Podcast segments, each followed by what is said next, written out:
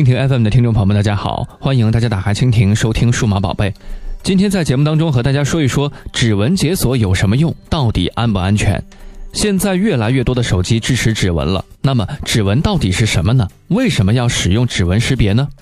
因为每个人每一个手指皮肤上凹凸不平的纹线呢，都具有唯一性和终身不变性，所以指纹代替密码用于身份鉴定就再合适不过了。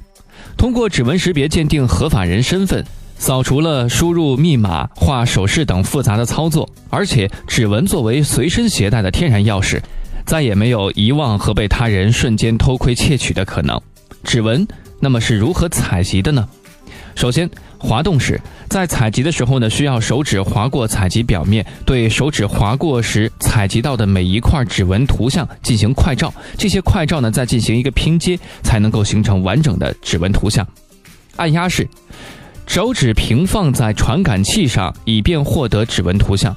多数呢，感应器采用电容式，利用人体的电流感应进行工作。简单来说，就是指纹纹路和传感器表面会形成一个耦合电容，指纹到哪儿，哪儿就会漏电，传感器就会有反应了。那么指纹识别到底安全吗？这个我觉得大家大可放心。手机厂商在保护指纹方面都是采用了安全解决方案，把手机从硬件与软件上分成安全区和普通区两个分区。安全区如同手机当中的保险柜，任何第三方应用呢都触及不到柜里，指纹的存储和分析处理呢都在保险柜当中完成，最终保险柜只能抛出此次指纹验证是否通过的结果。那么指纹现在都有哪些功能呢？最常用的指纹肯定就是解锁了，目前最快的指纹解锁速度是达到了 零点零六秒，真的非常的吓人。其次呢，就是给自己的一些隐私加密，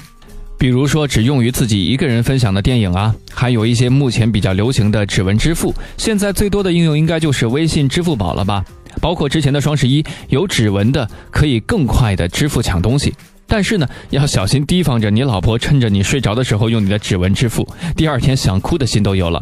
其实老婆偶尔败家也没什么，你还是主动去把银行卡密码交到老婆的手上吧，告诉老婆省着点，你的老婆肯定会大声的说：“老公，我爱你。”除了怕你睡着之后、喝醉之后有人用你的手机支付外呢，其他我想都不用担心，指纹支付和指纹识别真的是非常安全的。